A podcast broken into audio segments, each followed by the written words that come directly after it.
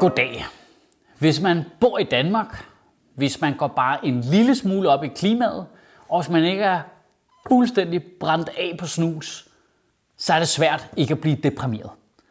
Det er pissesvært, når man ser Klimarådet kritisere regeringen for at fifle med tallene i deres egne klimaberegninger, og det virker til, at alle bare er ligeglade, så er jeg også selv fire sekunder fra at gå ud og lave fucking klimaråd ultras og gå i gang med at smadre ting.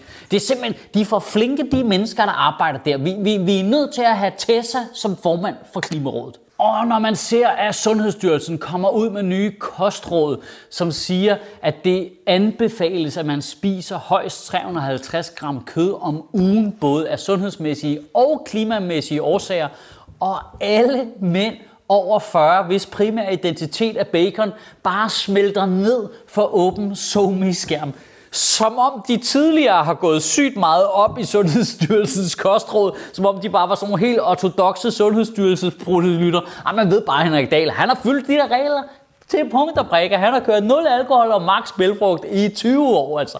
Når man ser det der, så altså, jeg sidder også selv og tænker, er det nu, jeg skal gå ud og lige mig fast til Langebro eller hvad? Når man ser, at der bliver lavet symbolpolitik på samtlige politikområder i Danmark, undtagen klimaet. Fordi i alle andre sammenhænge er det åbenbart meget vigtigt at sende et signal, så folk de fatter, hvad der foregår. Men når det kommer til klimaet, så er det bare, nej, det kan vi ikke lige, fordi jeg kender en, der ikke kan lide det. Der er også en, der hedder Jytte, der synes, det er lidt træls, og det er også bare noget værre noget og sådan noget. Altså, kom nu, mand! Lav nu noget. Gør, så som minimum bare lav noget for at lave noget. Kom nu. Nu tag nu en direktør for Shell ud på rådhuspladsen. Skyd ham. Bang. Ja, ja, det er lidt voldsomt, men det er vigtigt, at folk de forstår budskabet. Ja, gør noget, mand. Sæt fucking Steff Holberg på terrorlisten. Sæt en spækhugger til at være klimaminister. Gør nu noget, mand. Og jeg ved godt, det er så svært ikke at føle afmagt, når man ser klimaforskere, der ikke kan trænge igennem i mediebilledet med deres nye målinger om, at der flere steder i verden bliver over 50 grader varmt den her sommer. 50 grader varmt. Men medierne bare fucking ignorerer det. Det, det kommer lige op i 12 sekunder. Bling er det der bare. Og så er det bare tilbage til rød forsiden. Dronning Margrethe, hun har holdt op med at ryge. Nej, så for satan. Danskerne, de spiser mange is. Hvad siger de til det ude på en strand? Du ved, sted. Det er helt ej. Hold kæft, mand. Vi, det kan vi ikke. Det har vi slet ikke plads til. Det er klima noget. Det er, vi, vi har en pis god historie om, at det har ikke op og skændes med Rasmus Paludan. Når man ser sådan noget, jeg, får, altså, jeg får da også selv lyst til at fucking dropkick nogle tilfældige pensionister. Det er som om medierne er ADHD eller sådan noget. De, de kan ikke koncentrere sig om det samme i fucking fire minutter.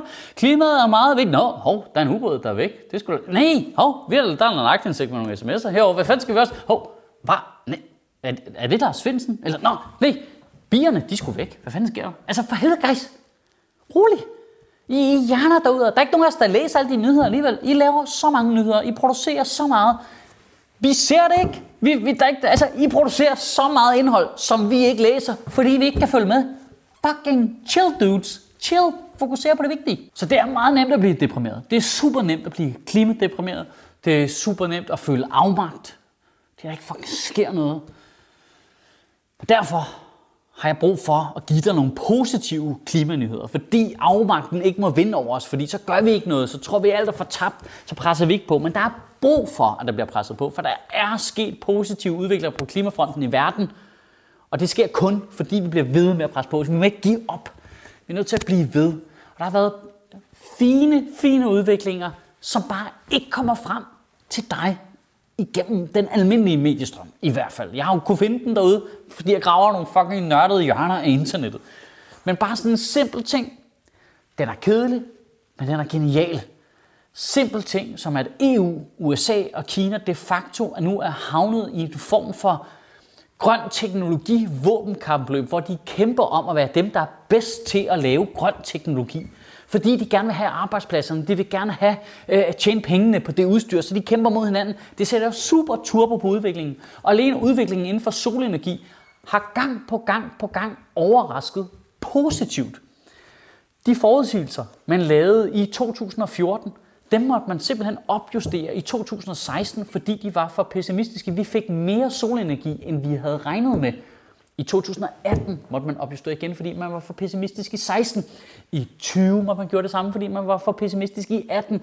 Og allerede nu er vi væsentligt længere fremme på solenergi, end vi troede, vi ville være i 2020.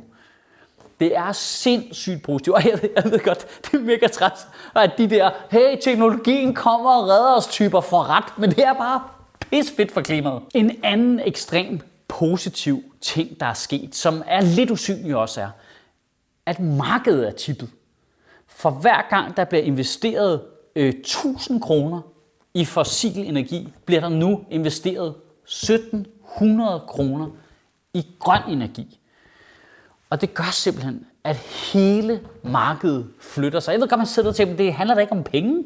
Det skal da handle om at redde planeten.